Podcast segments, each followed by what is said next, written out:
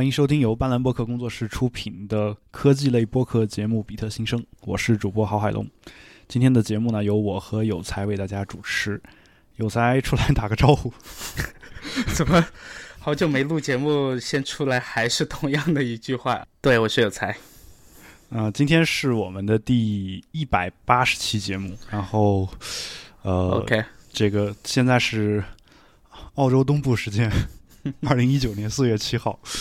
晚上10:55啊，刚刚恢复了澳洲东部标准时间。昨天还是澳洲东部节约日光时间。OK， 好吧，现在跟国内的时差是2个小时左右。哦，那还好了。对，因为之前一直是那个3个小时嘛。你昨天我就因为我平时是2点钟睡觉，就来这边以后就是凌晨2点。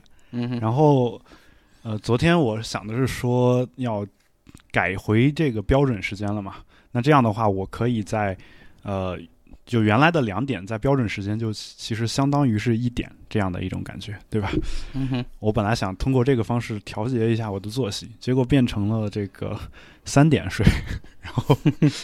然后又恢复到了这个2点睡觉的这个习惯。好，那个闲言少叙啊，我们简单的先说一下，就是最近发生的一些事情啊，就关于我们播客的一些事情。比如说这个，我们为了就是解决一些众所周知的问题啊，就是我们之前的这个播客的一些节目的托管商，他要求我们要用自己的域名，但是在国内呢，你要用自己的域名就会有一些比较繁琐的手续。那为了避免这种手续，也为了避免我们的节目再被他们就是不经通知的情况下删除啊，所以呢，我就把我们的2档播客节目《比特新生》和《保持冷静》都迁移到了我们的也算是一个网友啊，好朋友、好网友小明同学做的这个新兴的博客和播客的托管商叫 Typlog.com 上面，然后希望这个网站能够万古长存，这样的话我们的这个节目也可以一直保留在上面。那么具体的这个就是新的官方网站呢，现在变成了 bitvoice.斑斓.show 啊，然后原来的 bitvoice.xyz 呢也指向了这个新的这个域名。那相应的保持冷静的链接呢变成了 keepcalm.斑斓.show 啊，大家可以在我们的这个新的官方网站上面找到这个新的 RSS 订阅链接，以及新的苹果的 Apple 的 Podcasts 订阅链接。这个目前为止使用苹果官方客户端订阅的和使用 Overcast 订阅的朋友，应该不用做特别的这样的一些处理，应该是可以直接更新到我们新的节目的啊。但是如果你用的是别的订阅方式的话啊，尤其是我们之前一直很推荐的 Castro， 这个节目可能就会有一些问题，所以建议大家用这个新的链接订阅一下这是关于我们网站的一个变化。然后其他的就是对，我的海龙一声吼也专门放了一个存档的页面，大家如果有兴趣的话也可以在我们网站的上面的导航栏找到然后能找到往期的所有的常规节目以及特别节目。现在你在网易云音乐上能够听到的只有常规节目，然后特别节目呢我没有放到上面去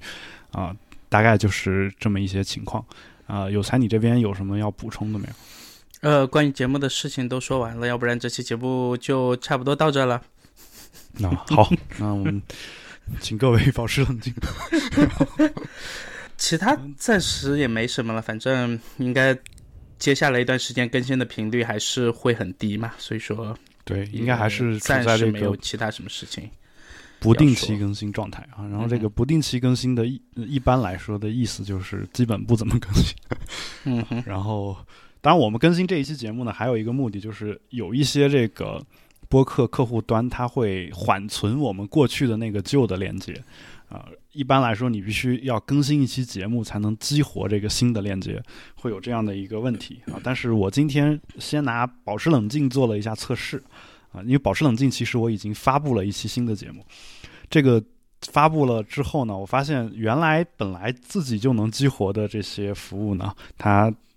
它还是保持着激活的状态啊。原来没有能够激活的这些服务呢，我发了新的节目也没有什么太大的帮助啊。反正每次这个播客迁移呢，总是会有各种各样的问题，所以也希望大家能够谅解吧啊。然后具体的这个通知呢，我在我们官方的社交网络上面啊也都发了。然后发这个社交网络呢，我其实也挺感慨的，因为在 Twitter 上的话，你直接贴链接发就可以了。但是在微博上呢，现在发这个链接是特别痛苦的一件事情，因为一旦我的这个微博正文里面包含了一条不是来自新浪的链接的话，这条微博你有极大的概率是几乎看不到的。所以呢，你会看到现在很多这种做这个就是通知类的这种微博，他们都是会说链接请参见评论啊，就基本上有这样的一个说法啊。我之前还挺好奇的，说为什么大家一定要把这个链接放在评论里面，后来发现说你把链接放在正文里面的话，大家是看不到你这条微博的啊，就哪怕你有好几千好几万好几十万的粉丝，可能这条微博就直接被屏蔽掉啊，然后只有你点开这个人的主页才能看到啊。所以呢是发这个社交网络简直也能把人给扒下来一层皮吧，大概就这种感觉。这是那个学习强国的一个体现之一了啊。对，当然学习强国这个四个字呢，让我觉得中国文化博大精深啊，就是反正有各种理解，因为它名词动词形容词各种理解啊。对，我其实下午我不是去找那个六一嘛，他们去玩，就是做那个 press tag 那个朋友，然后去找他们玩的时候，在车上还在提起这件事情，就说迁移完以后这个音频托管的费用，因为知道那个 Typlog 他们好像是一个月是$5，对吧？对，音频托管的费用其实按你和我的经历，应该是远不止$5的。远不止$5，我觉得他要赔本。所以说这件事情，我不知道他那边是通过量去解决这个问题，还是他自己说有买自己的服务器，在其他比较便宜的服务器上去做这件事情。那国内目前我已知的服务商，我也不太清楚。但是据那个六一说，他也觉得可能是有点问题。但是目前他如果有信心做这件事情的时候，那我们只能先祝福了，对吧？可以接受它未来涨价啊，这个只要它涨的这个价格是跟这个比较大的这些播客托管平台都差不多的，就是或者至少说跟他们没有特别大的差距的话，我觉得是可以接受的。其次的话，我觉得可能它还是在前期啊，就是现在，因为最早的时候它的那个播客只是一个测试功能，它说你新注册的这种用户，就或者说刚刚就是新体验的这种用户呢，是可以免费获得一个播客的这个权限的但是我估计这句话的潜台词就是后续可能他会对这一块做一些调整吧就是说我们可能享受的是这个前期或者早期用户的这种福利吧，就是也因为它这个确实比较便宜，所以我也在不遗余力的替它在各个渠道在推广啊，尤其是很多人看了之后，就尤其是柳老板看了之后，就决定要把自己的博客迁过去啊，所以当然柳老板肯定又能带动一大批人去干这个事儿啊，就是当然还有一个点，你可能你不要忘了，就是其实上面放100档节目，就是可能1年以后坚持更新的也就剩下3-4档了，然后剩下的那几十档或者是80-90档这个节目，可能就不会太消耗它的流量资源了。这是我的一个大概希望如此了。对，希望如此，因为目前我能看到的，在中国大陆地区能访问的，有这个专门为播客去做这个定制化，包括那个 show notes 这一块，包括这个音频托管，它应该是做的最友好的吧。对，然后还是挺希望大家去这个多多支持，然后能不托管音频就不托管音频。他对这个音频节目有这个大小的限制了，他不是说像你那两个G 的原始文件能放上去的。我本来是我还专门问过他，后来发现他确实是有限制的，就是像我这一档的这个费用的话，他最多只支持100兆吧，但其实也量也不小。那我们大部分节目大概只有大概60兆左右，还好了。对，对。然后我看到他的那个进阶版，最多也就支持150兆，所以就是这一块他肯定是自己做了些限制的。那唯独可能他没有考虑到的就是，有一些特别订阅人数特别多的这个播客，但是我觉得这种播客一旦上了他的这个平台的话，本身他这个平台也就会有用户了啊。但我不清楚现在用户多了是不是一定能变成现金收入，这事儿就另说了啊。因为前段时间这个我们的有台津津乐道播客，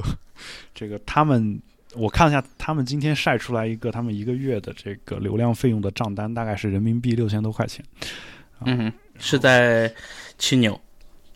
是在七牛，对，七牛元。Okay. 对，然后当然我们的这个，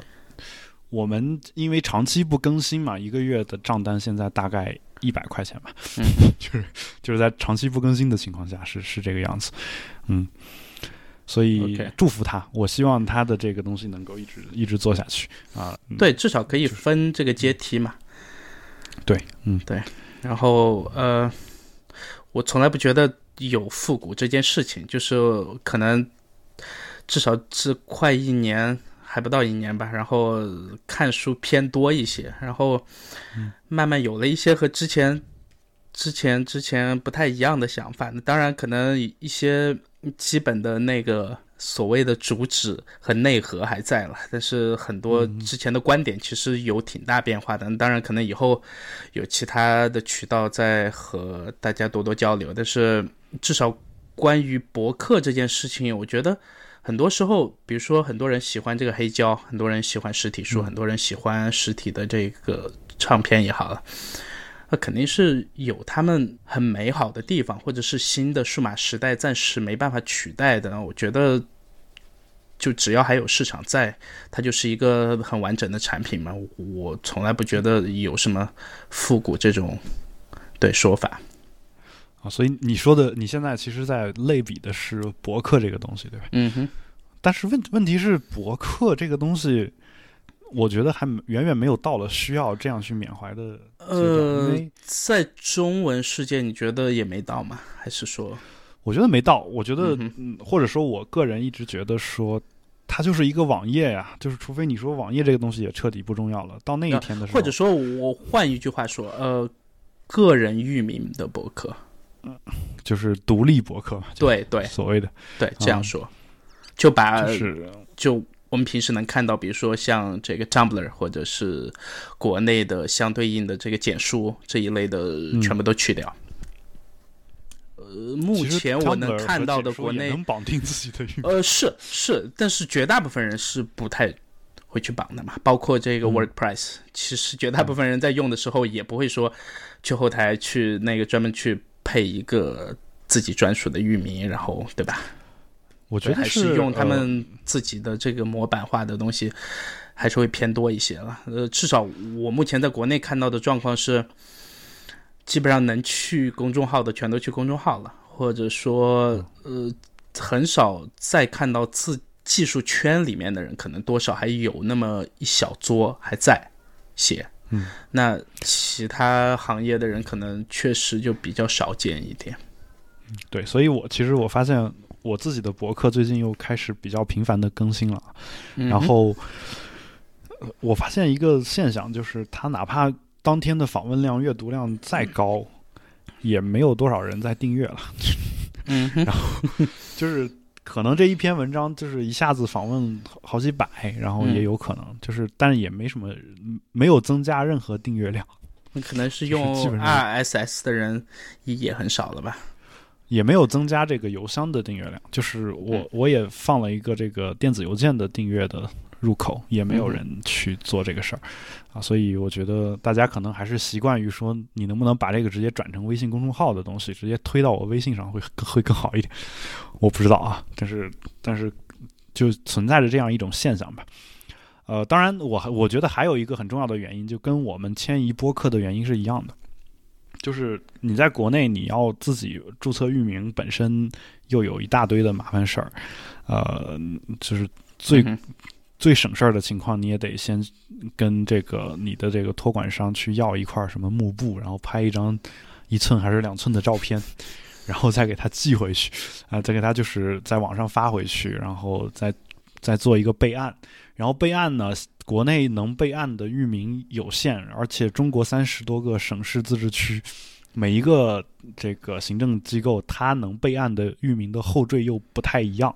所以就是除非你能注册到就是 .com 这种域名，这个基本上每一个地区应该都是可以做这个备案的。但你像一些现在比较流行的新的这种域名，至少我当年在就是想要自己去备案的时候，我发现有一些域名是不给批的啊，甚至国内的很多这种电子邮箱服务商，它也不提供这种就是某些特殊后缀的这种电子邮件的服务，你掏钱都不给，这事儿也比较奇怪，反正。嗯哼，对，所以我觉得有很多这种个性化的域名的持有者啊，哪怕他想自己给自己做一个网站，他可能也不会选择说在国内去搭一个博客这种啊，或者说他拿着域名一想这么麻烦就算了，我觉得也有这个原因吧，啊，就基本上是这是我对于博客这个东西的一个观点。然后我们再聊下一个话题，然后就是这个其实也是今天录播客也是有一个契机，就是我的电脑刚刚从这个堪培拉这边的 Apple Store 取回来，然后这个电脑呢出现的问题是很多人都遇到的问题，就是电池鼓包这件事儿。就是我电脑基本上触摸板以及就是空格键的大概那个位置，整个已经鼓起来一块啊，你能明显的感觉到它是凸起来的。在不担心爆炸的情况下是不影响使用。OK， 对，我其实还坚持用了一段时间，然后整个电脑的盖是合不上的，就是这个笔记本电脑是合不上的，就是扣下来的时候它有一个大约1厘米左右的缝隙是合不上的，因为中间顶起来了嘛呗。然后我就把这个带到这个 Apple Store 去修。为什么想说这件事呢？是因为很多网友在网上向我问说这个体验究竟怎么样，我只能说就是这个没什么好体验的，因为这边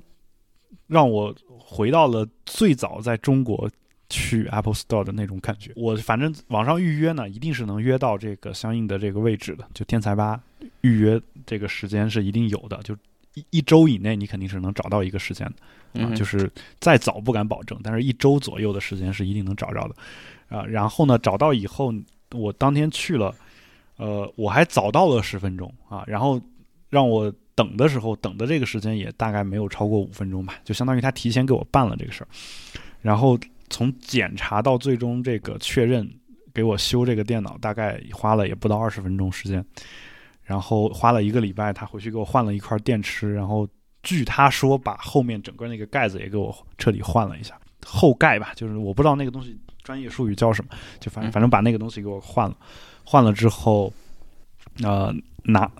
我就去取回来了嘛。然后整个这个过程就1分钱都没有花。然后我觉得，当然我还在保修期内啊，所以我不清楚，就是电池鼓包这件事儿是只有给保修期内的是免费更换的，还是说对所有的人都是这个样子？因为电池鼓包好像是在国外论坛上也讲的比较多的一件事儿，我不清楚有这东西要看它有没有对相应批次的产品有那个召回计划吧，我记得好像。但是我目前所有的苹果产品没有碰到过，对，所以就是也没有过相应的体验。然后买回来以后呢，不是买回来，就换回来以后呢，我觉得这个电脑现在基本上又处在一个堪用的状态啊。虽然我这个电脑是2015年的吧，我看一下啊，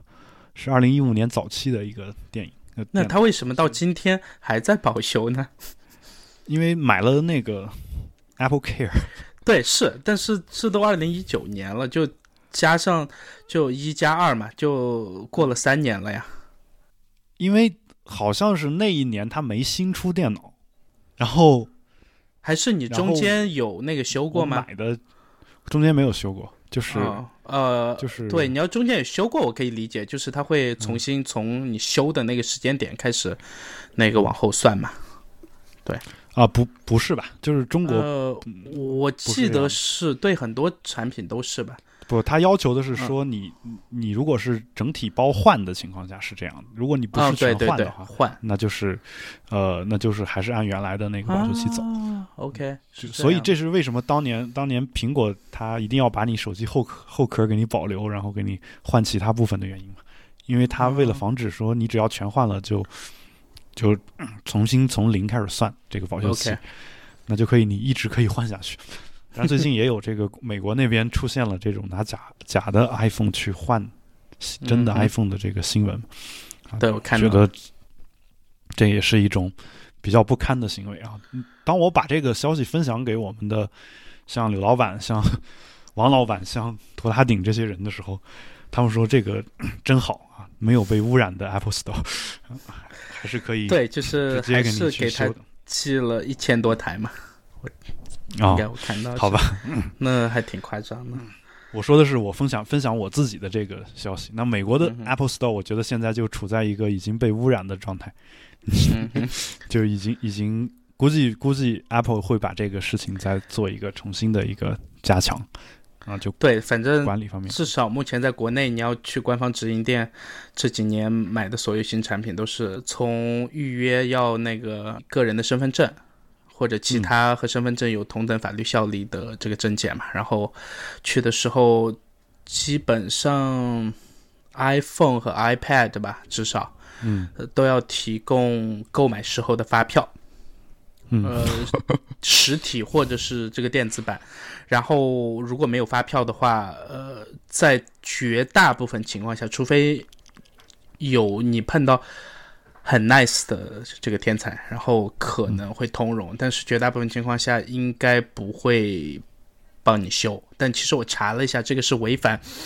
中国这个三包法里面的第9条还是第16条，对，我忘了。所以就是这件事儿必须找别克嘛，就是这不用，就是他们现在会采取一个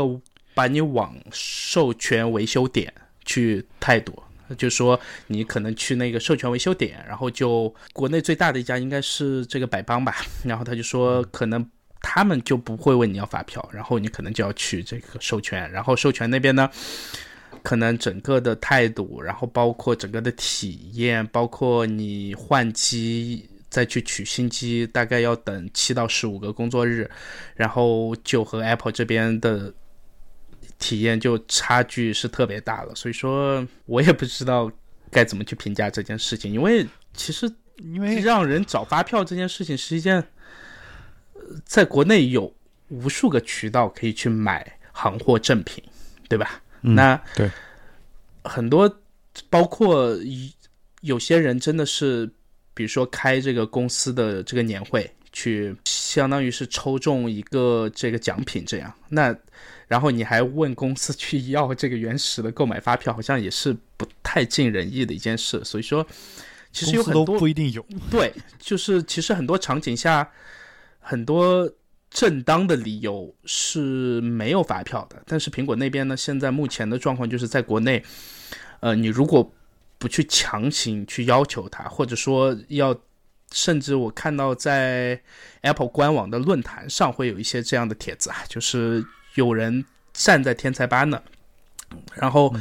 就是要采取那种叫什么1哭2闹3上吊的这个态势，然后站在那，然后和他们这个店长吵一架，吵完以后呢在这个搬出这个三包法，然后再当着店长的面给这个工商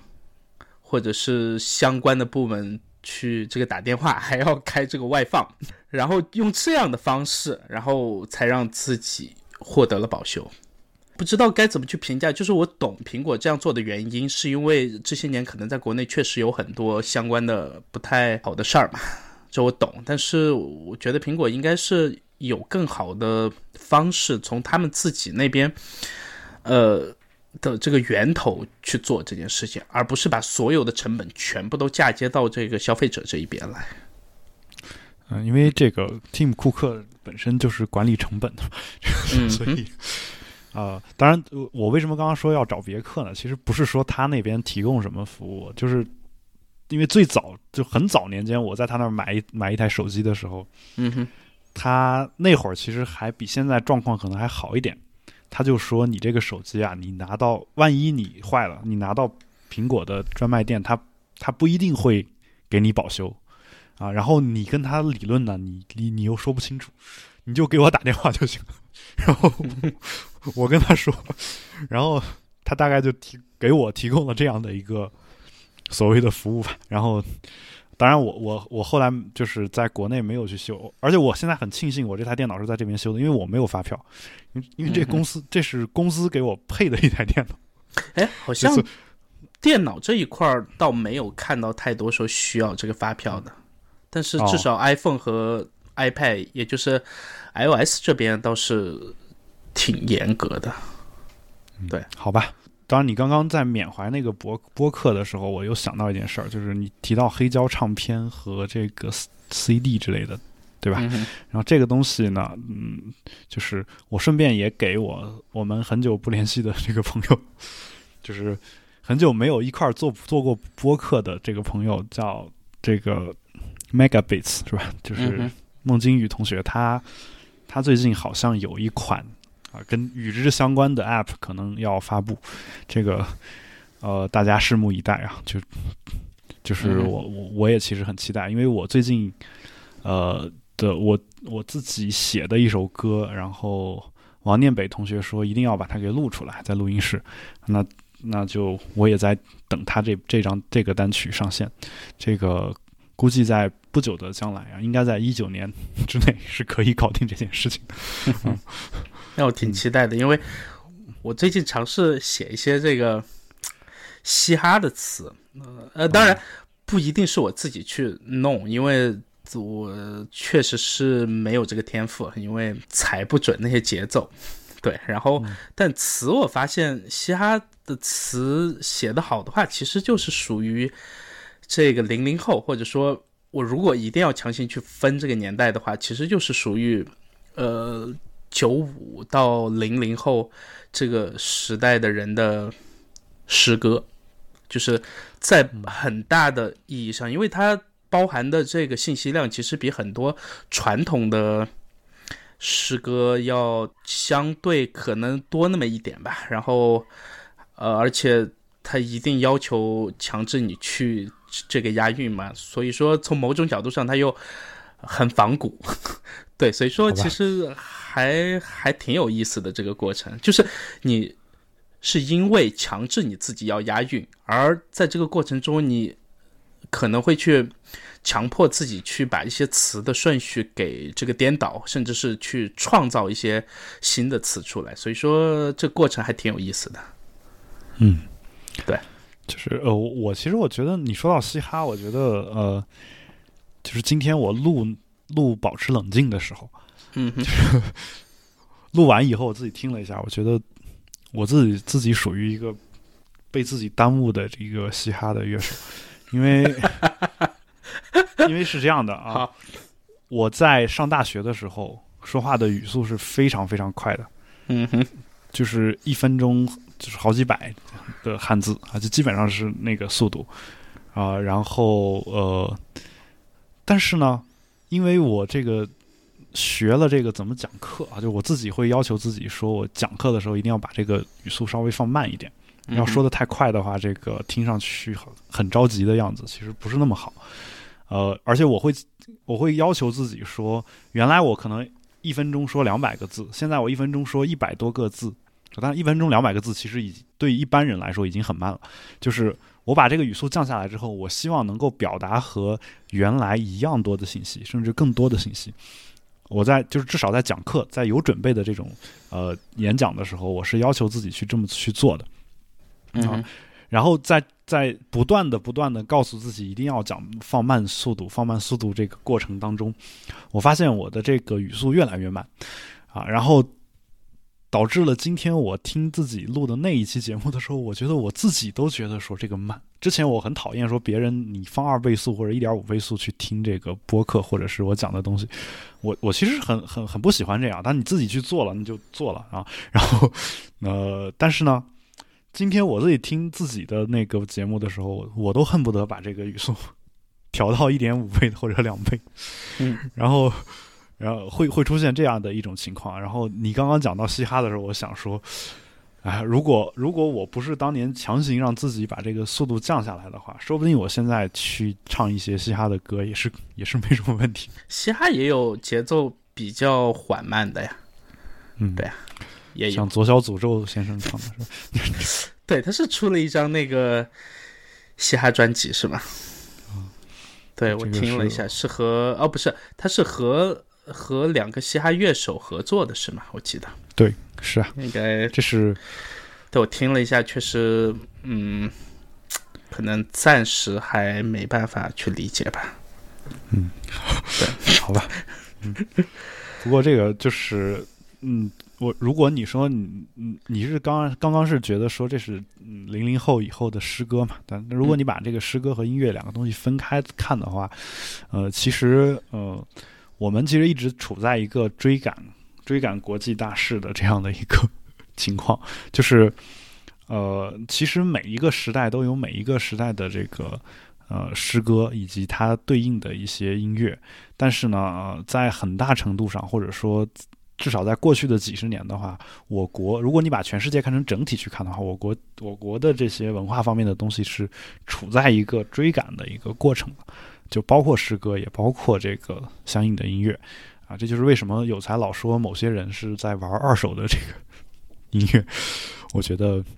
追赶倒不是什么问题，因为包括整个亚洲，即使是最发达的韩日，其实很大程度上也一直是在追赶嘛。但是在追赶过程中，你会发现他们也创造出了属于自己的一种和谐的审美吧。然后我觉得你说的这个是对的，就是说中国会把追赶和原创这2件事情对立起来，就是他会觉得说我有一些人啊，比如说在诗歌界，他会觉得说我这个我老祖宗留下的这个东西，它再烂也是好的，然后这个他就是拒绝追赶或者拒绝这个学习国际最新的这个东西，因为其实我们的文化上有断档，我觉得要弥补这个断档，可能有。我不是说是唯一的办法，但是说有一个很重要的或者说很有效的方法是说去学习所谓国外的先进经验。但是你会发现在中国有时候有一些人他是只学习这个国外的先进经验，有一些人他就会把这个事儿说你们这样不对，然后我们自己的东西才是最好的。然后我觉得这个也是一个就是感觉不是那么爽的一件事儿吧，就是当别人在学习的过程当中逐渐的又发掘出自己的东西，甚至超越了他，就所谓模仿并超越嘛，出现了这种情况的时候，我们还在就是鄙视那些说我学习或者是模仿那些人。我觉得其实当年而在鄙视，当年我记得那个美国人都以这个音腔为荣，或者说英国人都觉得那个就还是他们殖民地的时候嘛，都觉得那个美国人就根本不可能懂什么是歌剧这种东西，但是到后面从那个纽约慢慢有了百老汇，然后出了一些这个剧目以后，然后一直到今天，其实百老汇就是事实上的全球歌剧的这个中心嘛。那其实整个过程也没几十年，其实我在这方面我倒没有太灰心丧气，因为但是有一点就是可能接下来的话，可能并不是说给自己去过滤一些东西吧，但是用这个最近刚看的这个娄烨导演的《风中有朵雨做的云》，里面的这个男主角有一点点剧透，但是还好不会对整个剧情产生任何剧透了。这个男主角紧接着娄烨导演的就是颐和园嘛，他在1989年去了台湾。对，他当时是学生，至于他为什么要去台湾，对，曲情也没有做任何的这个解释。那如果有更少的人在1989年他们都不去台湾，或者不去其他地方的话，可能会呈现出另一种效果呢。那当然他选择这一年，我相信懂的人自然懂，那更多的话暂时就不在一档科技这个泛科技的播客节目里面讨论了，但是可能最重要的，到有一天我觉得大家还是要意识到，不管在哪里，是任何的种族和民族，最重要的还是人嘛。嗯，对啊，那可能很多年以来并没有太重视人才吧，那可能这些年好一些，但是还是希望能把更多的有点志向然后有才华的年轻人能尽量的让他们在这里能自由的创作出他们想创作的东西。我觉得这个可能也是至少我看完和美国相关的一些书以后，我觉得真的就是有一些东西你不需要给他太多催化剂，你只需要给他创造一个适合他的土壤，对，自由的去生长的时候，就跟所有的这个树对吧一样，花草它总会朝着有那个阳光的方向去嘛，对吧？这个很正能量的一段话。然后总会朝着有阳光的地方去啊。嗯哼，而不是像我们这种节目老盯着阴暗面去看。对，然后我记得之前我们做这个节目规划的时候，你提了2点，就是你还要聊一下在澳洲买车的这个体验，是吗？对，因为我觉得我最近跟电池耗上了啊，就是这个我买了，我们家有个体重秤，没电池了，就是电池用完了。然后这个电池呢，我跑遍我周围的所有的这个卖场都买不着，包括那种专门卖这个就类似这种就日用品呐、啊，或者是跟电池有关那种装修呀、啊、什么的乱七八糟这种铺子都去过，然后都找不着。啊，然后后来好不容易在某一个店里面找到一个孤品，然后买回来，就是一个仅剩一块的纽扣电池啊，所以买回来了。买回来之后呢，我这个紧接着就是这个电脑的电池鼓包问题嘛，对吧？然后我就去换了。啊，换了之后呢，在我换电脑电池的换好的当天，我的这个就是刚刚买的一辆车，它打不着火了。嗯，当然买的是一辆和气温或者其他方面那个有关系嘛。当然买的是辆二手车啊，那所以我就这个最后确定是电池的问题啊，然后我去换了一块新的电池啊，就反正，然后我就在想是不是这2天我手机电池又快不行，就有可能会有这种情况。对，反正就是最近就是老跟电池在杠上，但是我觉得就是顺着这个，我其实想简单讲一下就这边买车的一个体验，原因是什么呢？就是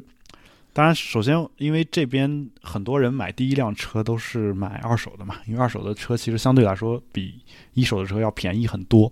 啊，然后它有很多性能还不错的这个车啊、能够开啊，再加上我可能在这边待的时间也不知道会有多长，可能也没有那么长，所以就是那可能买一个代步的就随便挑一辆嘛，然后买完之后呢，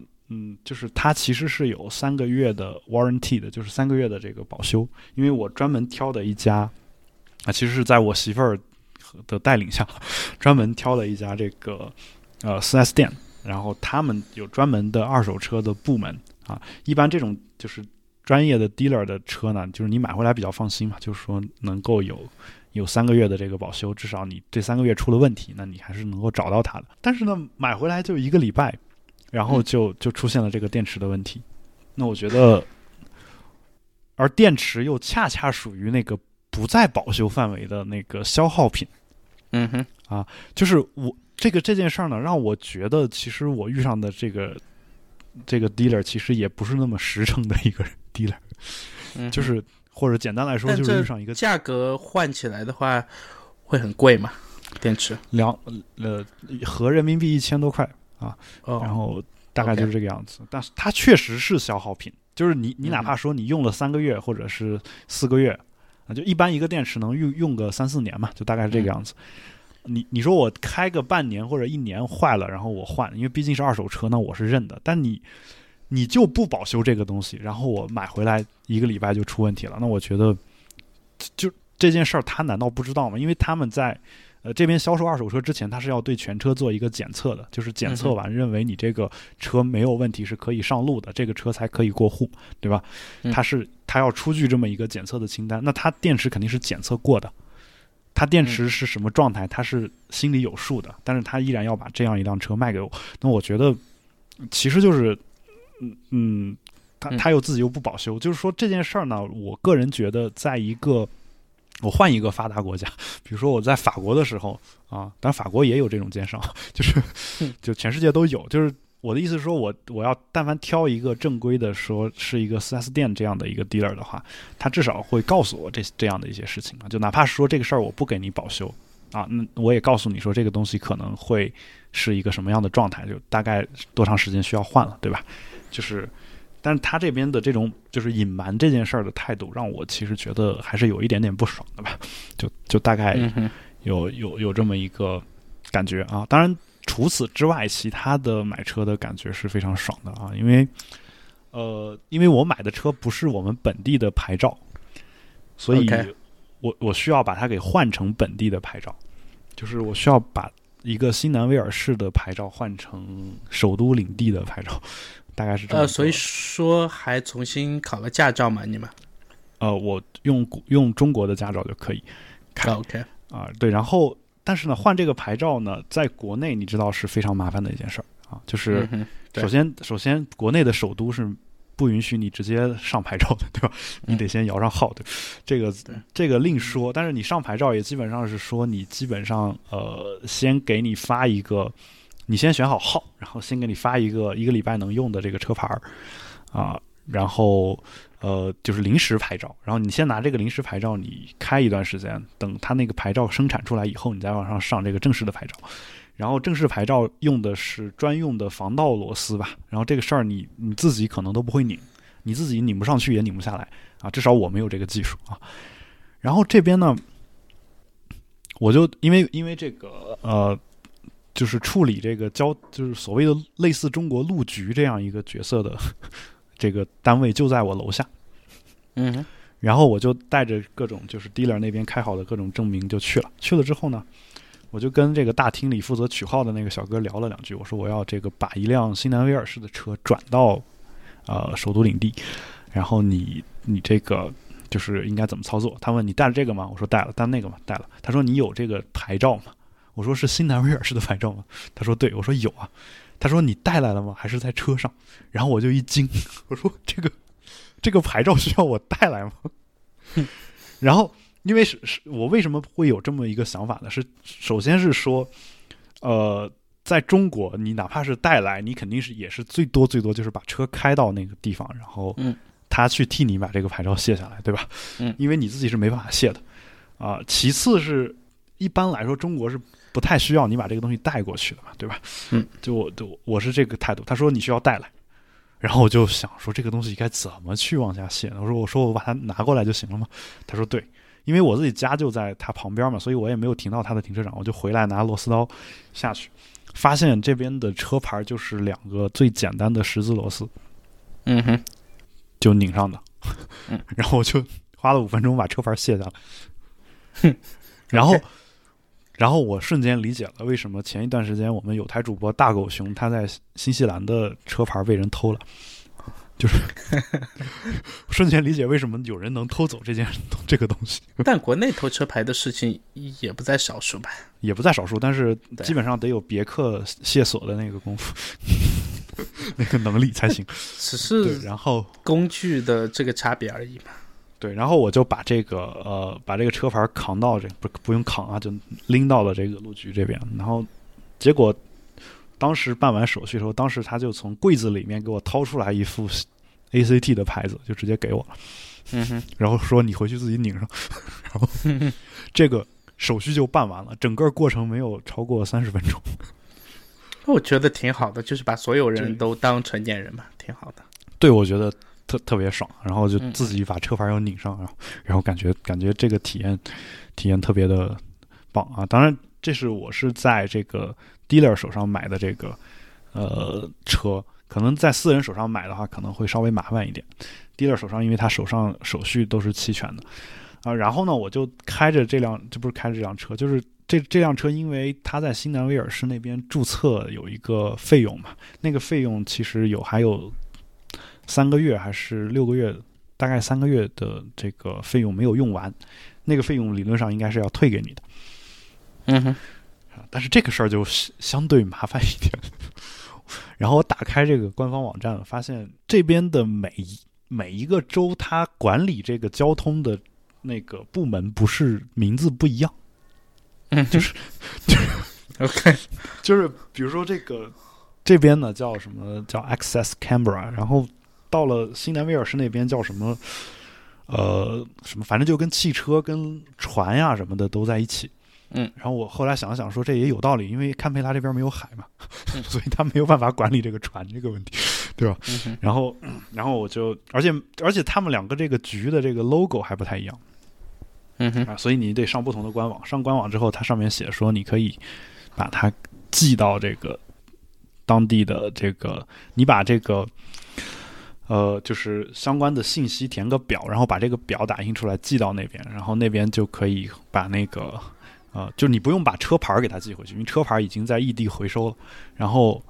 你只需要就是把那个表填好寄过去，然后它就可以给你处理退费的这个事儿。然后我就很奇怪，因为那张表上并没有让我填写任何的银行账号，我在想这个他是怎么把钱转给我。嗯哼，然后当然后来我觉得就是反正这事儿挺麻烦的，就不如开车直接去新南威尔士跑一趟，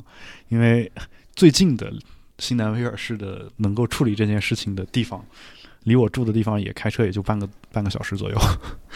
然后你就因为在北京我上班就得1个多小时嘛，所以我觉得也没什么太大的问题，然后就跟我媳妇儿两个人就说那我就去这儿跑一趟呗。去了之后发现就是一个小镇嘛，然后那个处理这个事儿的那个新南威尔士的机构的停车场里面停了好多辆来自堪培拉的车，我在想堪培拉很多人办这个手续是不是全都来这儿办，然后就去了，然后当场填的表，然后当场把这事儿办了，然后填完表之后发现他依然没有跟我要这个银行账号，然后发现是他说我会给你寄一张支票回去，然后才发现他们是这么处理这件事情的。然后整个就是就是我买车的一个就是过程吧，体验，就是对体验。然后为什么想说这个呢？我觉得这个其实就是我愿意来这边住着的一个很重要的一个原因，就是这事儿快，而且很容易就处理完了。而且你当时我买完车的时候，在挂着新南威尔士车的牌照的情况下，还可以再开2个礼拜，其实啊，所以就整个感觉特别特别的爽。而且今天我发现就是。我发现我在这边住的这个地方，几乎所有的事情都是在步行距离。嗯 ，OK， 就感觉特别爽。然后就在我住的楼下边就有一个专门负责退税的一个机构。这是你住的那个街区好吧？对，也有可能啊，但是就是感觉特别爽。然后就是对啊，你那个楼下不是还有一个巨大的泳池吗？啊，也没有多大，反正就是现在这边还能那个冲浪嘛？啊，冲浪是在湖里边，但是湖里边那个不叫冲浪吧？他们基本上就是个帆船、帆板啊。OK， 大概是干这个事儿，然后没办法冲啊。这边湖都是类似这个北海公园这种，就是湖，就是当然北海公园你得买门票嘛，这边你随便自己就可以去，你要有这个技术就可以，所以我觉得车的话基本上就是这么一个情况啊。当然在换车的电池的时候呢，我终于找到一家专门卖各式电池的一家铺子，我觉得我想买任何的电池都可以在这儿买到。OK， 感觉挺爽的啊。对，我也觉得至少从由小见大这个角度，至少从一些细节能看出这个发达国家还是把一些东西想的比较周到吧。对，然后不然这边在任何地方其实想问政府要钱都是一件相相对比较麻烦的事儿，其实啊，这边反正也挺麻烦的，但是因为政府还是挺爱收钱的，尤其他可能不爱收这个他们自己国家国民的钱，但对于外国人的钱，他收起来是毫不手软。这个，然后就是我的戴森吸尘器前段时间也换了个电池，对，也是吸着吸着突然就不工作了。然后打电话给客服，是那个无线的那款吗？对，无线的。然后打电话给客服，那个体验特别差。反正我自己我觉得挺好的，因为我媳妇儿是特别喜欢戴森，她觉得戴森能够拯救一切，就是一个戴森啊。然后我理解她的想法，就是她觉得吸的时候那个就少一根线，就觉得很自由嘛。但是抽那么半天，然后就吸个10几20分钟，不觉得？对吧？因为大部分，如果你每天都吸的话，你不是说你家里种就是10几天才收拾一次这种情况的话，基本上20分钟就可以处理完你手里要处理的所有的事儿。拆后面那个手持的那部分的，不拆，不是？那你总得倒东西啊。倒那个他也觉得挺爽的，就他已经比绝大多数的吸尘器都爽。我今天又用了一个，还真没有哎！我在国内最近体验了一些，大概人民币1000多块，就还是比这个戴森要便宜将近1半多吧。然后，在我自己的体验，国产的很多其实都比戴森的吸力强，然后用的时间长等等吧。然后我总觉得可能。我不知道为什么，反正我是不太喜欢那个戴森的吸尘器，而且你可能力气比较大，我觉得然后还包括他们那个吹头发那个电吹风就一般了，就是也特别吵。这个电吹风我也没买，反正但是吸尘器这个用的还是挺爽。然后反正打电话给客服呢，客服那边问了一个很就是灵魂深处的拷问，就是不能用嘛，不是要报错嘛，这个会闪那个灯。就是我媳妇儿打这个电话问她闪多少下，我们开始数啊，她开始数，她一开始是因为她接着一边接电话一边数嘛，所以她用英文数，一开始 1 2 3， 然后数到10下的时候，开始11 12 13，实在受不了，最后闪了大概30余下，然后最后跟她说闪了30多下。他说：“那你把地址给我留一下，我给你直接寄一块新的电池过来。”哦，这个我头一次见，还有这样和客服交流的，不错。因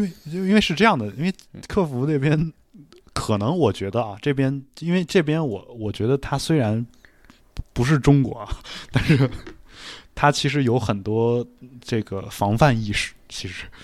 可能也是被我们的同胞以及一些其他的国家的人坑的太多，所以他会问你很多这种细节上的问题，不是说像美国一样说早年间不由分说的就给你寄个新的这种，他还没有做到这一点，但是他确实是说问完之后就寄了一个新的电池过来，所以感觉还是挺不错的，OK。接下来的话啊，其实我想最后说了，就其实有一个，就是因为昨天我们刚刚得知我们的一个神交已久的网友啊，你可能见过，就是阿怪老师，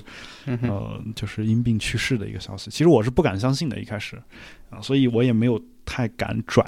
一些消息，但后来发现确实就是很不幸，它是一件真实发生的事儿啊，所以就是想。借着我们这个节目悼念一下吧，因为我们确实也自己准备了一期要跟他聊的一个节目，我自己本身也有很多音乐方面的问题想要问他，但对，而且他也那个同意了嘛，然后对，后面因为他确实很忙，对，我觉得也就是也确实是这个他这个太过于疲劳，最后才有这样的一个。悲剧吧，我觉得，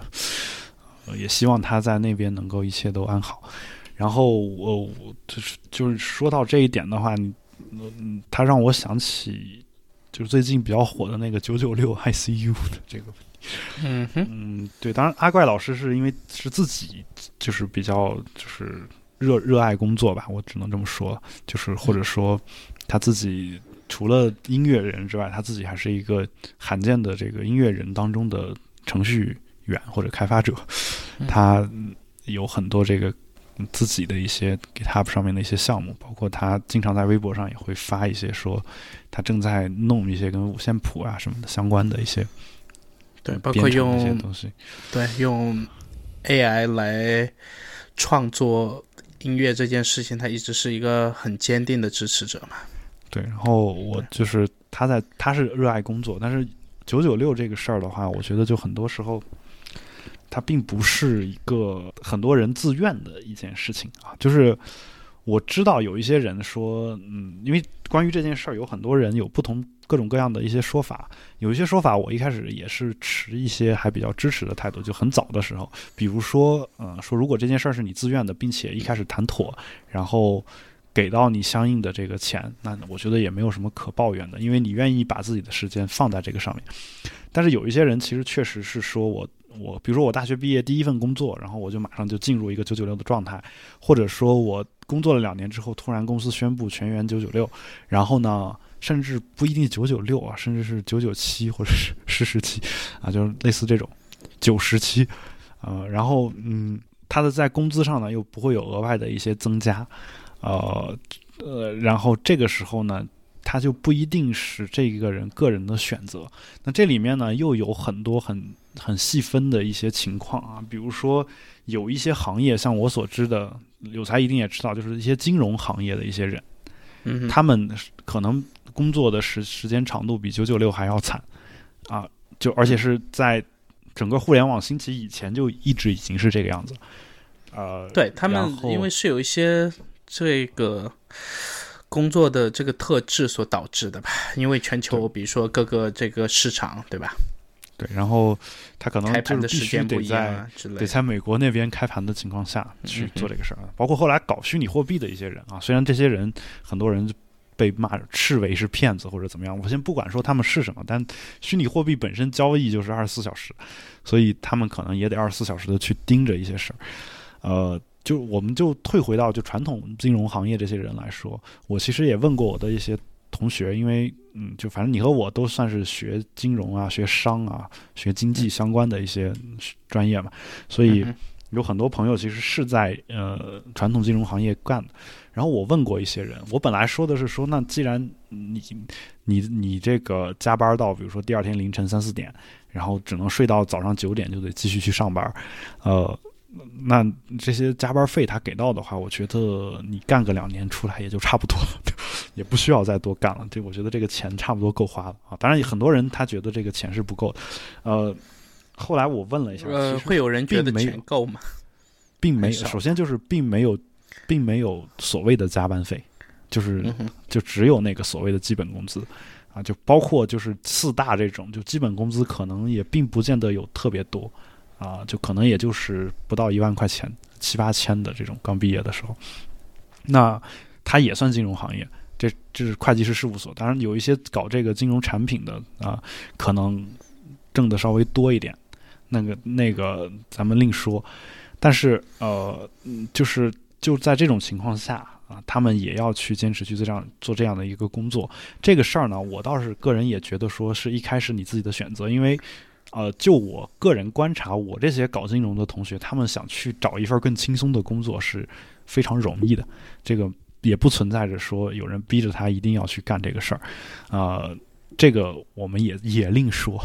但是我现在的一个感觉就是，其实有相当一部分人，我不敢说他是占大多数，但是有相当一部分人，他其实是没有选择的，或者说他不知道他。在另外一种生活状态下，它是一个什么样子的？就比如说，当你大学一毕业的时候，就进入了996的时候，你是没有任何个人的这个时间的。在你没有个人的时间的情况下，啊，你是不知道有个人的时间的那种工作的生活，那种平衡的状态应该是什么样子的，啊，就这件事儿，在我看来就不是那么公平。这个时候，我觉得很难说这是他的一种。个人的选择啊，当然有一些人会说那反正你不干，有的是人干。这个我先不说，我先说一下就是跟这个相关的一件事，就是当你没有选择，就一直在干996的时候啊，你比如 礼拜天休息这一天，可能你也累得瘫倒在床上，你就想睡觉，那你可能就不会想要去说出去旅游啊，或者是去花一点时间再做一些其他自己喜欢的事情。那在这种情况下的话，你会发现他没有时间去思考的，就或者说他没有时间思考工作以外的事情，也没有时间去做工作以外的事情。那这件事儿，就导致就是我觉得这好像是整个社会产生的一个巨大的阴谋，就是大家都没有时间去想各种各样的问题啊！听播客恨不得要2倍速听，而且要全要干货。当你真正做出泡个社交网络，在社交网络上 follow 的人必须全都是行业的这个大 V， 然后希望他们天天发的全都是这个行业的趋势或者是一些自己想看到的东西。对，然后就是比如说你做一个这个，你是一个艺术家或者说类似相关行业的人，你做一件艺术作品出来其实是更难得到认可的。这个一方面可能是说竞争激烈，艺术本身就有运气的成分在，另一方面是很多人其实并没有时间去做去看你做出来的东西。就是其实有很多很美好的东西在我们周围，但是这个东西也需要我们有时间去发现啊，甚至有一些比较深刻的比较难以理解的一些东西，可能需要我们花时间去思考去理解，理解了之后我们可能会有更美妙的体验，甚至反过来也会对你自己的工作有一个更高的一个促进的作用。但是我觉得就是我们已经丧失了这样，或者说很多人已经丧失了这样的一个机会啊，至少在996的时候是这个样子。所以就是这个是我，因为我一直跟有才相比算是一个右派，右派其实就有一个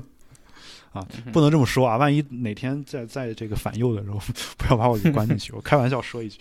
然后就是跟他相比，我可能更强调说个人自主选择自由的问题，说你自己不愿意干你别干，就是你自己要愿意干的话，那你加班加到死那也是你自己的选择。我可能以前有这样的一个想法，但是后来我觉得说，就是我现在也在反思这件事儿，就是说真的是他自由选择的嘛？就是当他不知道有别的一个体验是什么情况下的时候，他这个真的是自己的选择嘛？啊，然后最后导致的结果就是我就包括你说的博客为什么没人看？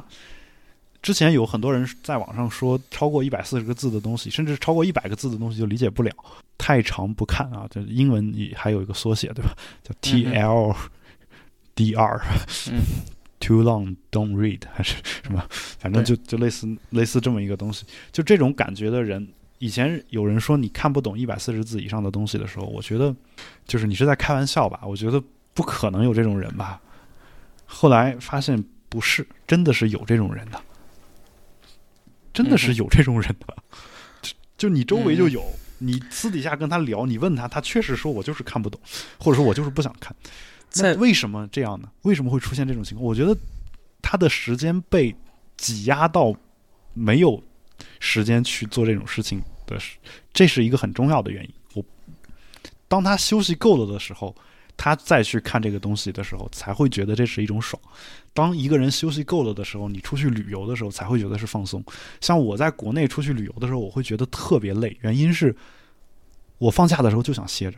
我就想躺在床上不动，因为工作的时候已经筋疲力尽了，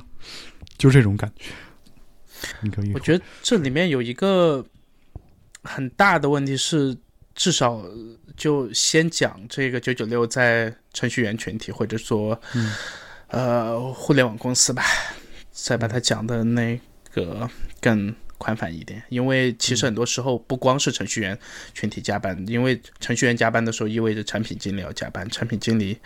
加班可能还有和就整个互联网公司的那一系列架构有关职位的人可能很多全都要加班。所以说这里面不光是做技术的人对吧，那但这次呢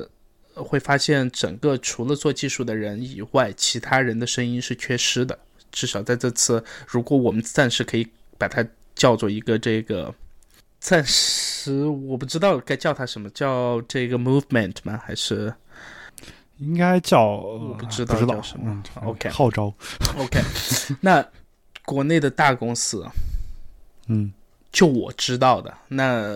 这里我来先这个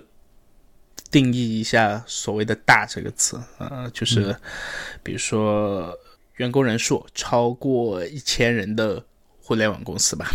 对吧？那我暂时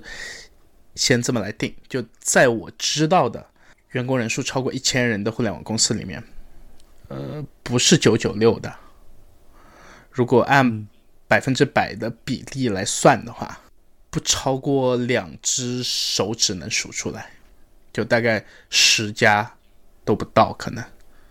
就是在这样的情况下，这其实是一个行业的巨大的阴谋，就是所有这些公司的这个大佬或者说他们的中高层，我怀疑很多时候他们自己，因为他们自己确实很多人确实是通过自己的这个努力和他们也过了很多年这个996的生活，他们是靠这个状态里面冲过来的，对吧？其实是的，他们能成也是一件很小概率的事儿。那到了某一个这个位置呢，他们除了去坚持自己已经走过的那条还成了的路以外，他们不知道，就从上到下都不知道除了这条路以外还有其他什么路。但是呢，其实他们去了这个美国，或者说去了法国，去了英国，去了这些对这个劳工法律或者这一块更严格一点的国家吧，对，他们会发现好像你不走996这个制度也没见得那些公司有多差，对吧？甚至你在这边不管是你腾讯还是阿里还是这个百度还是其他的，你并没有比美国的很多厂要更大吧。那可能他们会有其他的这个比如说时间更久的原因，或者是资本积累更这个雄厚的原因，或者其他什么原因吧。但是重点是至少在目前这个阶段来讲，如果暂时把这个阶段叫做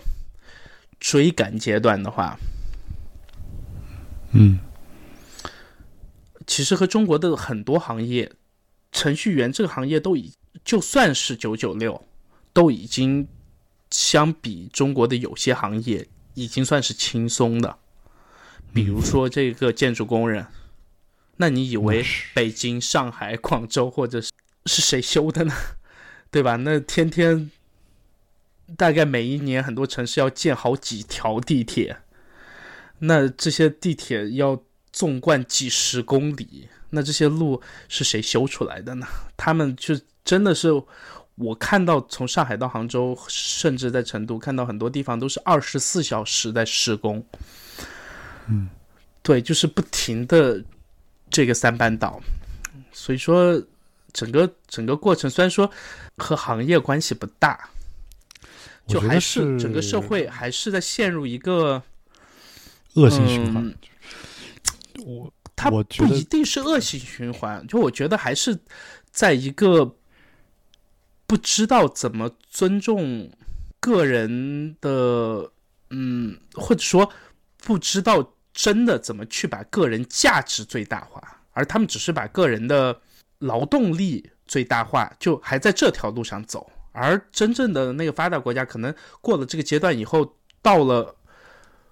某一个 tipping point， 对，然后引爆点，对，然后就会不管是那个生产力的这个变革也好，还是其他可能有更深层次的原因也好，那可能会导致这种关系的转化。其实再跑回去看，我比如说我前2年看过一本书叫这个《伦敦传》了，那其实你会看到伦敦当年的在铁路上工作的那些工人，那我说的这个当年就暂时指非战争状态下，就是很日常的生活了，那就第二次工业革命之前吧。之前和之后真的是两种完全不同的状态，所以说我觉得可能很多的时候是我们真的自己就陷在这个情境里面，那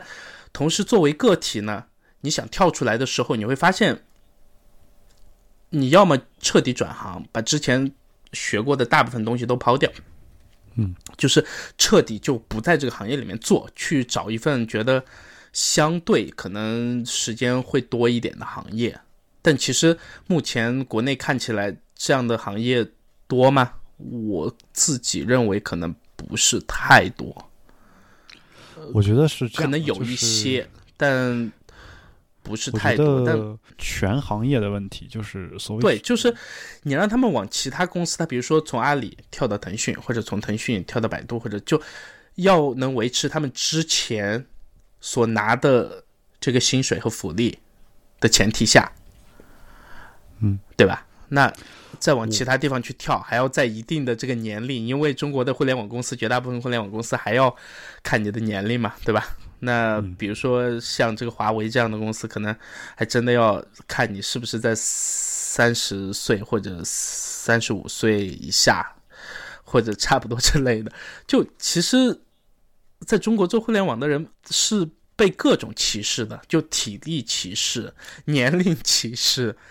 然后家庭歧视，就是还会，对吧？就你现在去应聘，虽然说在这个法律上他不能再问你是不是结婚，是不是打算这个要小孩，或者是不是打算结婚啥之类，但是实际上你去的时候突然这个有小孩，然后请产假什么之类，还是会有影响。就至少按我旁边朋友的这个体验来讲的话，那我觉得是，就是这个不是光歧视程序员啊，就是全社会都是在歧视。你现在发招聘广告、招聘程序员的时候，所体现的那些所谓的歧视性条款，以及在面试的时候所问的那些歧视性问题，在其他的任何一个行业，我觉得都不差，就是甚至更严重。因为程序员毕竟还能在网上多说点话，有些人他不一定上网，就是。我觉得就是，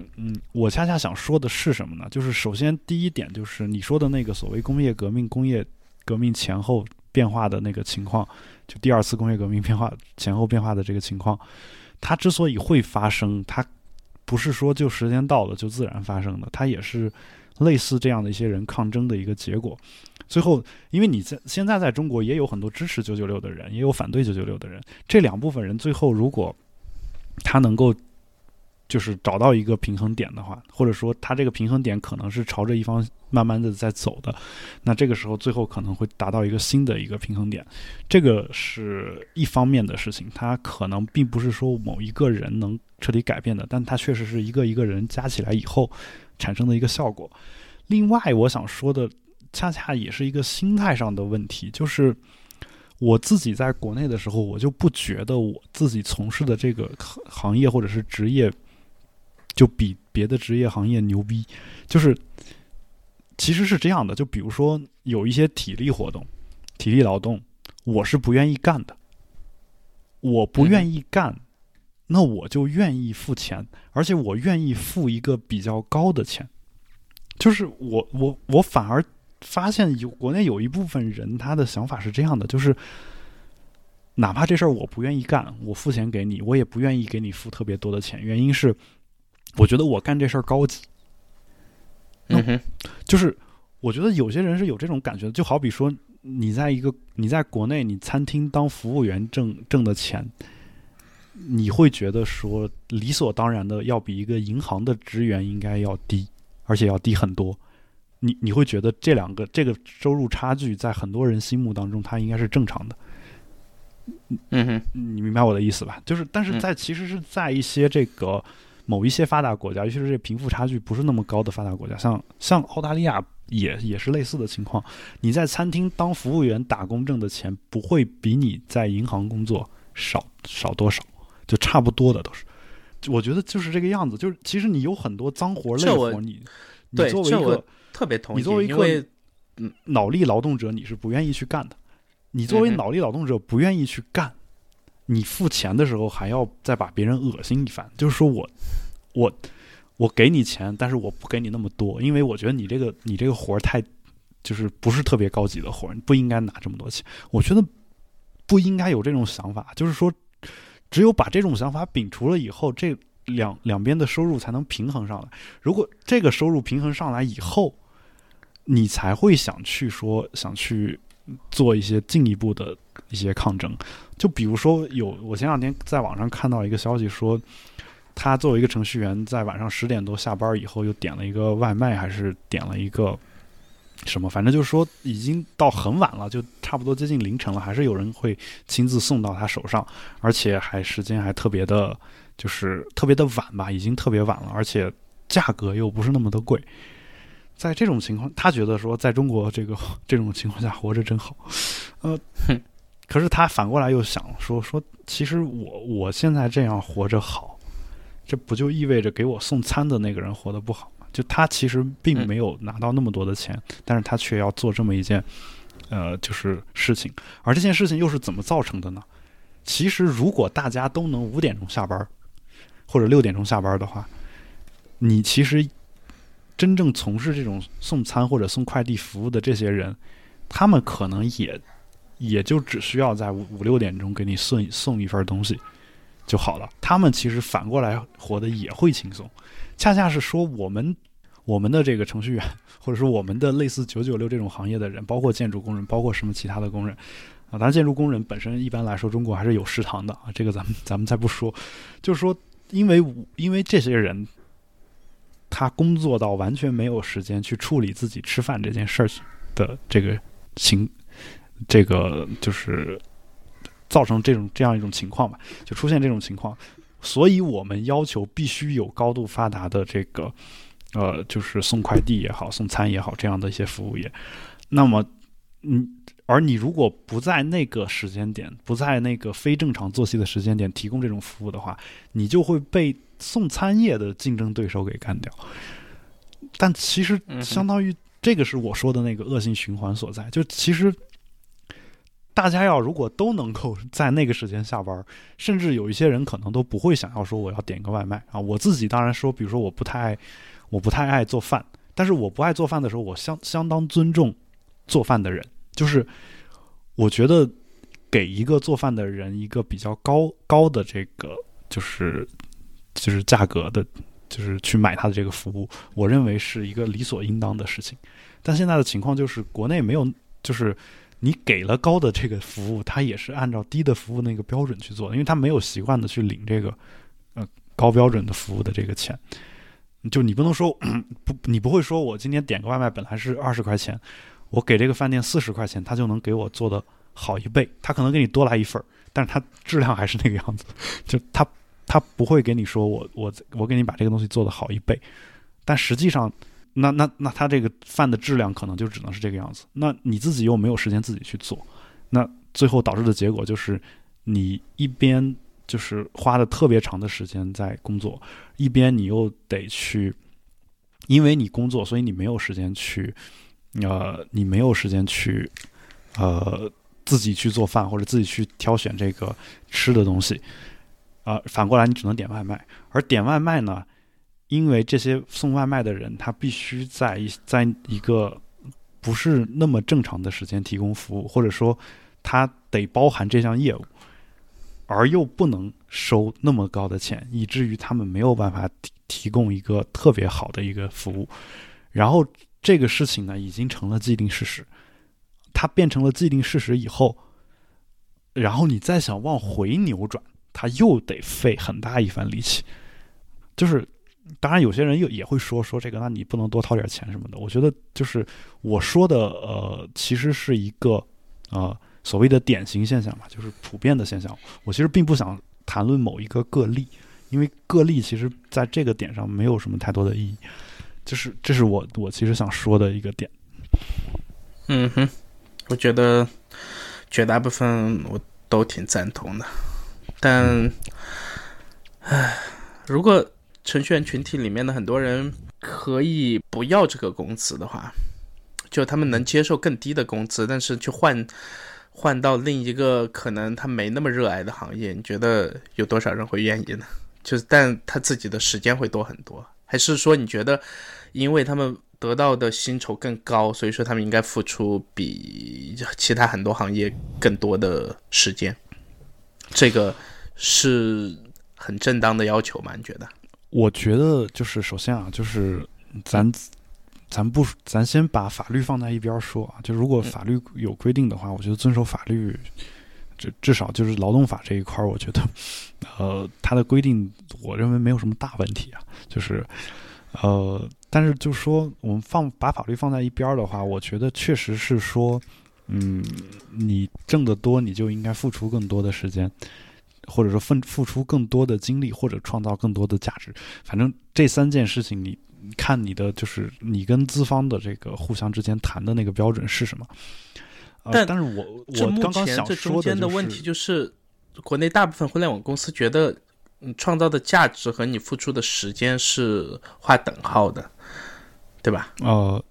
我之所以要有996，但我不同意，就是，但我不同意啊，因为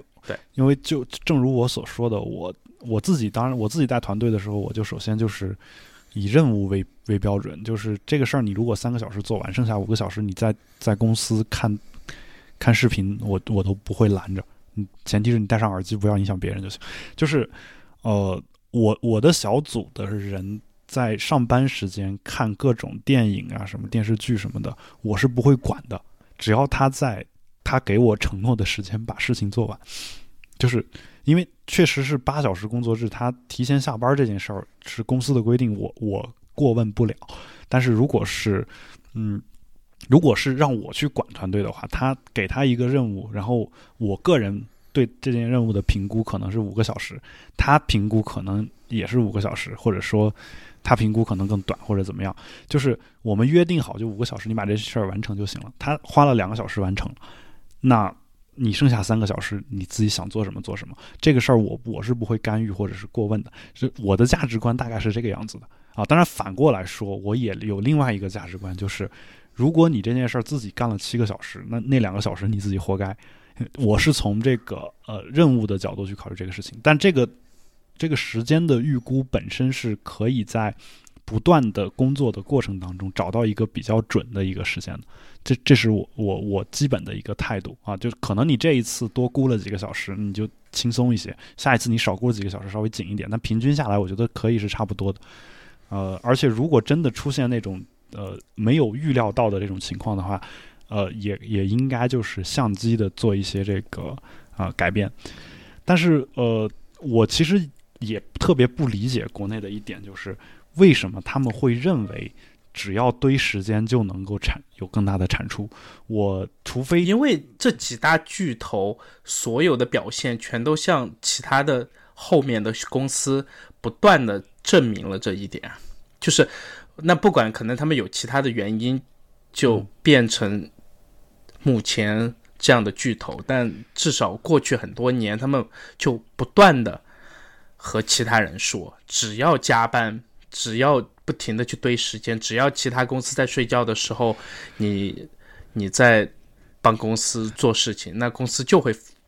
在某种程度上或者在某一个时间段内发展的比你的竞争对手要快。而且至少几大巨头在某种程度上证实了这一点中的很大一部分。首先就是分两方面来看啊，首先就是如果大家都不加班，就不存在你说的这个问题，就是大家都遵守劳动法的话，对吧？然后其次的话就是确实有你说的这个情况存在，但这个情况呢，我觉得也有2方面的原因。一方面就是从网上看到啊，但其实就我个人观察周围的一些人的情况，包括我认识的或者不认识的一些情况，我也能感觉到就是有一些道理，就是有一部分程序员他做的工作跟流水线工人是没有太大区别的，就是对于这部分工作来说，他确实是时间多，他就量就能上去，这毋庸置疑。就是你流水线工人多加2个小时班儿，那你就能多拧2个小时螺丝，就是这是一部分情况。但是我相信啊，就随着 AI 的这个发展，我个人认为这部分工作应该是越来越少的，就是至少它理论上应该如此，就是它应该如此。它至于它是不是真的如此，那我不知道，因为我知道的情况是，很多人宁愿就是我看到很多人宁愿这个我从人的角度讲，就宁愿多堆两个人上去，也不愿意设计一个程序去把这个事儿直接用程序跑出来。就很多公司有这样一个特点，我不理解他们为什么要这样，就是明明写一个程序就摆在那儿，就直接一键就可以做的事情，他非要堆两个人。就是就这件事儿，我是非常的不理解，就是当比如说当用户量上升的时候，你可能需要改动一些算法或者改动一些网站的一些架构，能够让网站自动的处理一些事儿。有些人不啊，我再招20个客服，就是这事儿我理解不了，就他为什么一定要去堆人，而不是可能是人真的便宜啊，但这事儿。便宜又是怎么造成的呢？这个再说。那另外一件事，就我觉得这里面有一个博弈，就是当你允许或者说默认可以加班的情况下，那大家就不愿意去探索其他的道路，因为加班本身也是确实是有效的。就是你想，你作为一个朝九晚五的人，你5点钟下班了，你回去家有很大把的时间，你可以干自己干的事情。你干自己干的事情的时候，也不能说你就没好好干，也不能说你就没干出什么成果来，你也能干出一些成果来。那既然这样，那也就意味着这段时间你也依然可以有效率。虽然你可能连续疲劳工作对你来说这个效率是有下降的，但它依然可以有产出。那在这种情况下，公司觉得说这是我最容易操作的一个提高产出的办法，并且没有人管我居然，那我就去想办法从这个角度切入去干这个事儿。但事实上是，如果一旦他发现我没有这个选项了，那他可能关注的就是说我怎么样才能把效率提高，而不是说我靠堆时间来提高产出，我靠提高效率来提高产出。比如说我个人的，就是我其实对很多人的一个基本要求就是，比如8小时工作制，我个人觉得能够认认真真花3个小时一天的净工作时间，你能好好的做啊，那我觉得就够了。我认为他就该领8个小时的工资了，因为在我看来，这种人已经非常少了。就是，当然除了我，其实我们之前的节目当中也聊过，除了流水线工人，因为流水线工人就是真的是多1分钟，他就多一分钟的活儿。那我看到包括很多做运营的一些人，他其实也是这样一个状态嘛，就是我所有事全靠时间往上堆，包括一些很多可以用模板解决的东西，他们都不会去用啊，他就是说我在复制粘贴一遍或者怎么样，就是你感觉就是一个流水线的工人。那在这种情况下，既然加班能够带来更多的产出，并且没有人管这件事情，而这个事情又是最好操作的，那我作为大公司，我愿意这么去干。但是一旦这个大公司失去了这个办法的时候，我相信他是会在别的方面去考虑这个问题的。当然我不能保证说我规定了8小时以后啊，他提高的那个效率一定能干过996的带来的那个产出啊，因为在我对人性的估计是这样的，就是当我规定你必须只能工作8小时的时候，你会提高这8小时的效率。提高了以后呢，这个公司又会想说，在这种高效率的情况下，我再让它延长2小时，是不是还能做比其他人更多的活儿？或者说我再给你延长2个小时呢？这样的话，就礼拜里又多出2个小时的时间来嘛，对吧？那大家其实是一直有这种不断的往上加任务的这个冲动的。就像我当年刚毕业的时候，我去了一家这个单位，其实很多人知道是哪家单位。我的当时的领导告诉我，因为我那会儿一天睡4个小时，然后我把这件事情告诉了我的领导。我的领导说，像你这么年轻的人，一天睡2个小时就够了。当然，资本总是很贪婪的嘛，这点东西对吧？大家都懂。但是这件事情好玩的是，出了以后各方的态度，对吧？那先拿国内这些科技公司，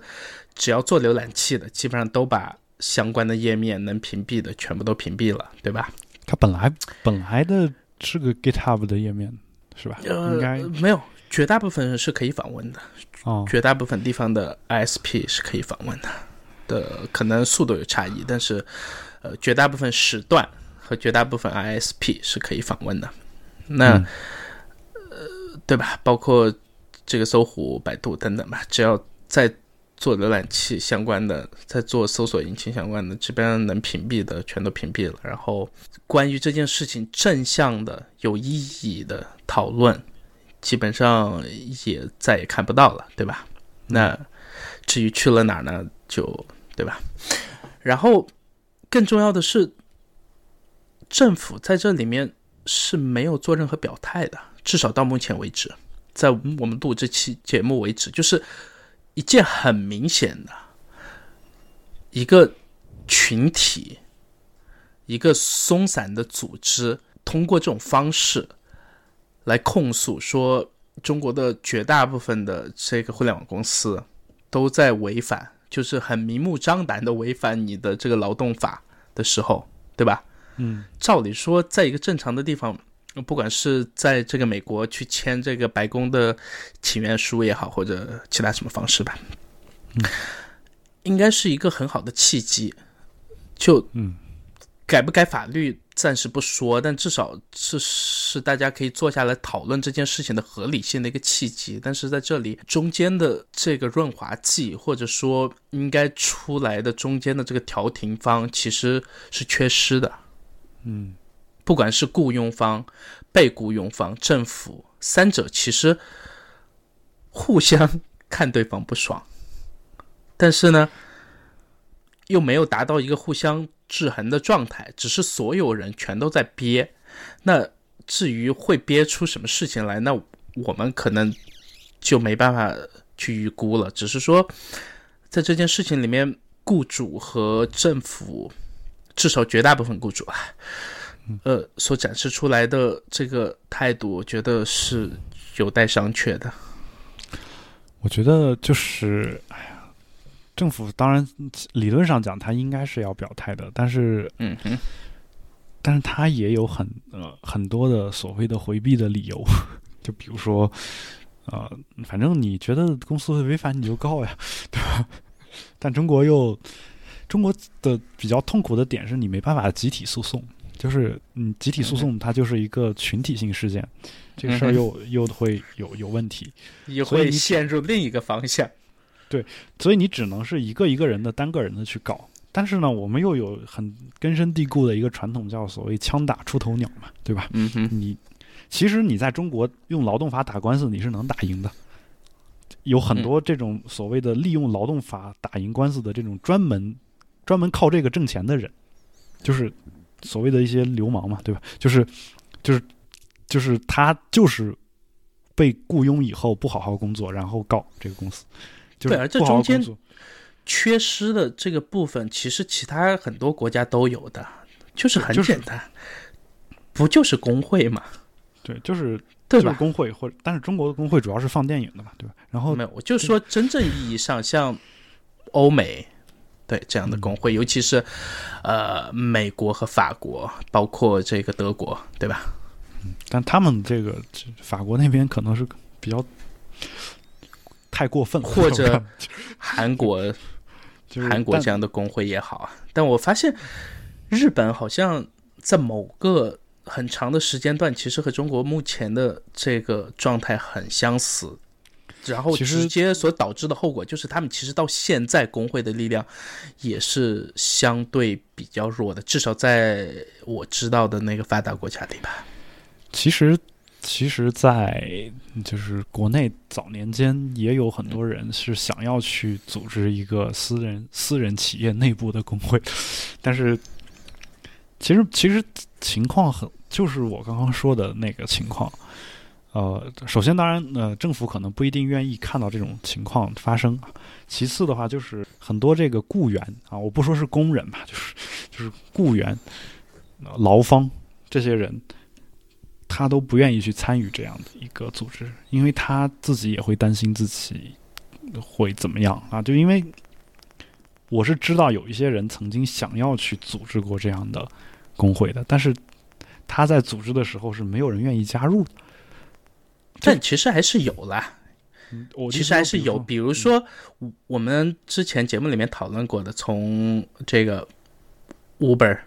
进入中国到这个滴滴司机，对吧？他们其实很多小城市组织这个罢工的数量，几百辆出租车对一些小城市来讲算一个很大型的这个行为艺术了。那相当于整个城市的整个出租车状态就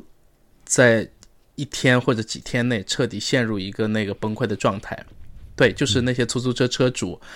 去抗争这个所谓的专车嘛。那我觉得你说的这件事儿，就是当然首先就是他这个事情本身在中国好像没有一个特别好的法律途径解决，就是你只能是去抗议。但问题在于说，劳动法就在这儿摆着，你是可以用劳动法去告的，可以通过法律途径去解决的。现在就是也没有人想要去这么干，或者说大家知道这么干后面意味着什么，就是情况就是这个样子。就我个人倒觉得说，我特别乐于见到一个人通过这种方式被告了，而且还没有给自己，就是通过这种方式告赢了他的公司，还没有给自己带来什么严重的后果。现在的情况就是，如果你不集体诉讼，集体诉讼当然基本不太可能，你如果不集体诉讼的话，可能你去告了，没有人，很多人的想法是我看一下他会怎么样，就是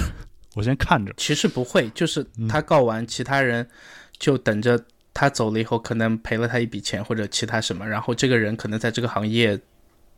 再也没办法找到任何工作。对，就是这个情况，就跟国内的这个幼儿园情况一样，可能你的小孩在幼儿园被这个老师给性侵或者什么，但是呢你去把那个老师给弄走了，可能你的小孩再也没办法在那个幼儿园上学了，就是一样的情况。我的意思就是说，除非你其他的家长或者其他你的同事会出来和你去做同样事情嘛。比如说你是一个程序员，在整个这个前段时间如火如荼的这个 Me Too 运动里面，其实挺多案例我看的挺明确的吧，就是可能有一些女生做了一些这个声明以后，真的可能要面临着去另一个国家，或者说就放弃之前自己很喜爱的事业。对，这样的选择，其实我也不知道该怎么去评论，或者说怎么帮他们吧。但是这就是我们目前所面临的现状，就是有压迫的地方，并不一定意味着有反抗，对吧？有压迫的地方可能很多时候真的就意味着会传染更多的压迫。哪里有压迫哪里就有反抗，这句话其实是口号，就是口号就意味着这事儿还没有，就是基本上是这个状态。然后好吧，这个事儿我觉得就谈到这儿吧，这个也没有办法，没有，毕竟对，因为其实你不能避开说房间里的这个大象去讨论房间里的这个梁、墙壁、地板，但是说这房间里面这头大象就一直保持沉默吗？对吧？那就不知道了。然后这叫什么？就是大象席地而坐是吗？而且就算是因为我现在处在一个这个大脑被激烈的冲击的这个或者说大脑里面的思想在激烈碰撞的这么一个时期，因为其实有很多事情我并没有像以前那么坚定或者有定论了，就是比如说左和右这件事情上面，对吧？然后所以完了，你变成了一个很中庸的人。我觉得没关系，这个我到现在其实开始认为中庸其实并没有任何的褒义或者是贬义了。我其实一直也不觉得就是中庸，主要是中庸里面有一个庸字，所以很多人听上去觉得觉得很难受，但是三条大道走中央听着就很一身正气嘛，这个所以但是就是说我觉得情况是这样的，就是你走中间道路，最后的结果往往是两边都不讨好嘛，对吧？然后这个你又不可避免的说，当你是真正一个就是所有事情都思考的人，就是思考的比较全面的这么一个人的时候，你就会发现任何的极端都会有极端所带来的问题，它必须要在有另一方向的一个制衡嘛，就是你享受某一个状态，这个状态恰恰是因为有两边不同的人在就是在角力吧，就中间最后变成了有一个相对平衡的一个点，大概是这个样子。所以我觉得我只不过是现在我的大脑里面本身在角力，因为这里面涉及到很多，就是说自由意志嘛，就是说那你比如说如果你觉得996是自由的，那我把这个推到极端的话，就是如果我自愿当奴隶算不算自由，就是所谓论自愿为奴嘛，就这个事儿如果我只有这一种选择的情况下啊，我选择了这件事儿，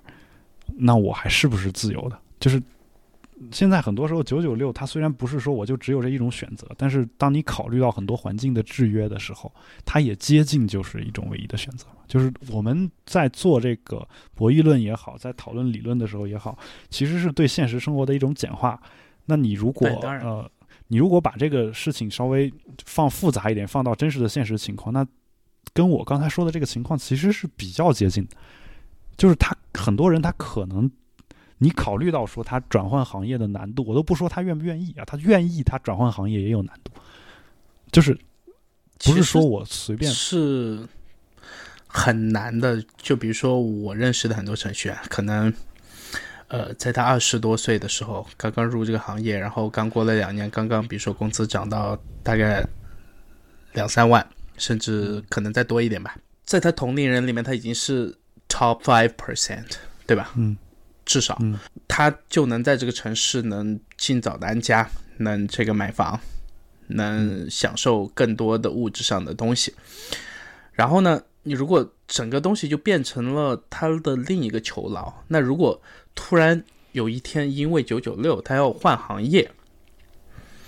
他可能根本就他接下来的任何工作，他找到的除了程序员的其他任何工作，在短时间内都不可能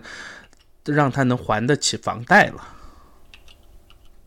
这个是我知道的很多程序员的其实一个挺真实的故事吧。然后其实挺难的，就他除了忍是没有其他选择的。对，你甚至说只要还没有说把他的身体彻底压垮，你给他997，其实很多人在大部分时候，其实有不少互联网公司是一个月，比如说一个月休息1-2天，甚至只有1天，甚至只有小半天，这样的公司都有的。如果你要这么说的话，我觉得这种生活我早在上高中的时候就经历过啊。你上高中的时候是怎么经历这种生活的？我每天下晚自习11点多晚上，然后第二天早上按学校规定是5点多要去跑步，然后我就是坚决不去，就是我是可以，我是我们班唯一免于跑步，甚至全校吧，全校唯一免于跑步的一个人。然后6点钟要去学校早读，然后一个月休息半天。所有周末时间你都上课，需要去做什么呢？都跟平时一样，每天晚上11点下晚自习，第二天早上6点钟去学校。其他人呢？一样，我们学校的人都一样。我没有经历过这个中学的生活，所以说还是比较难想象的。就是，而且我又属于我觉得我不应该把所有时间都贡献在学习的那个几个基本课本上面。所以我每天晚上11点回来之后，看看小说什么的，还得看小说看到凌晨2点，就大概就这么个生活。这个生活我大概过了1年左右，在之前的话大概是996。这个还是不太一样，因为996在之前大概是不是996，在之前是1周休息1天，剩下的时间安排是差不多的。高3的时候是一个月休息半天。对，就是。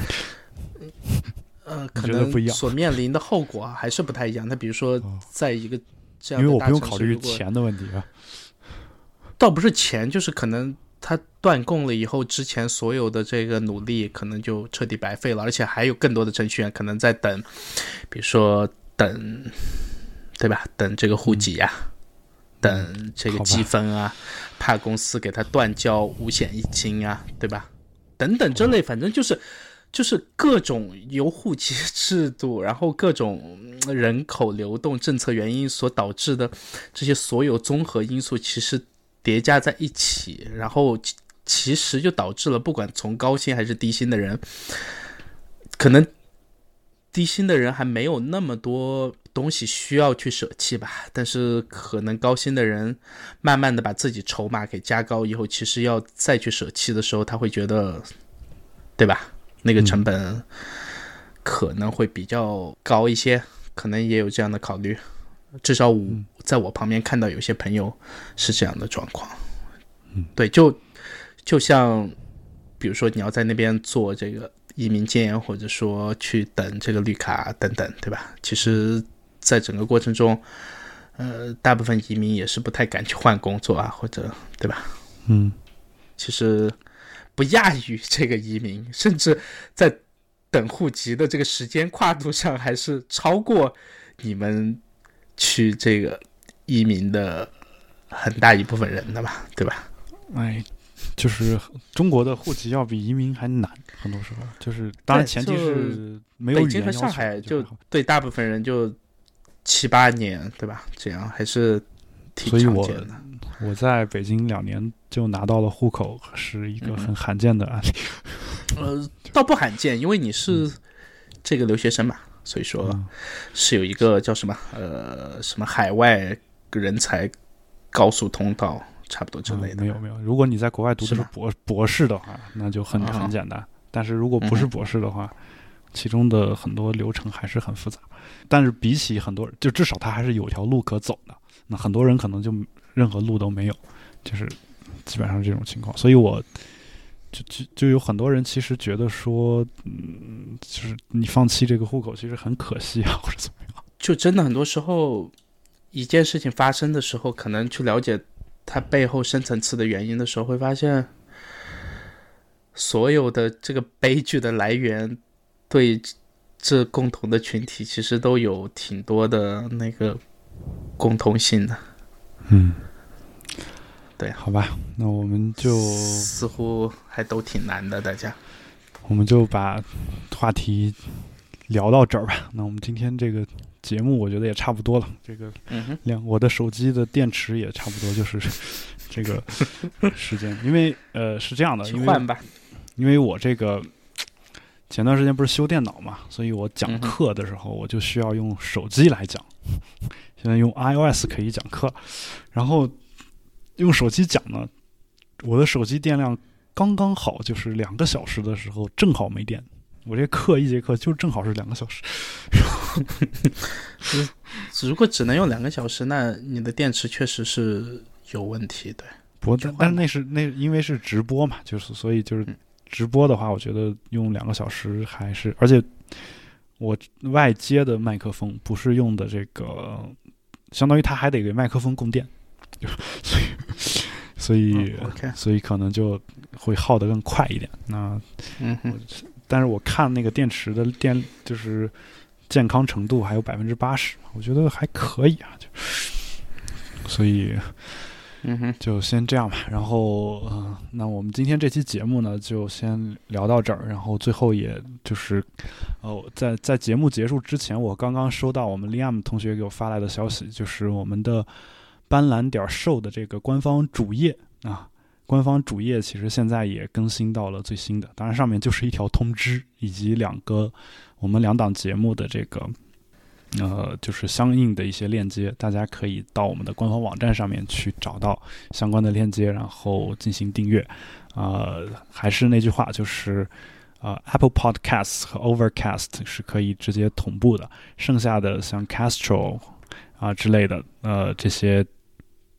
软件的话，我建议大家是重新订阅我们最新的这个 RSS， 这样的话才能保证你收到最新的这个节目。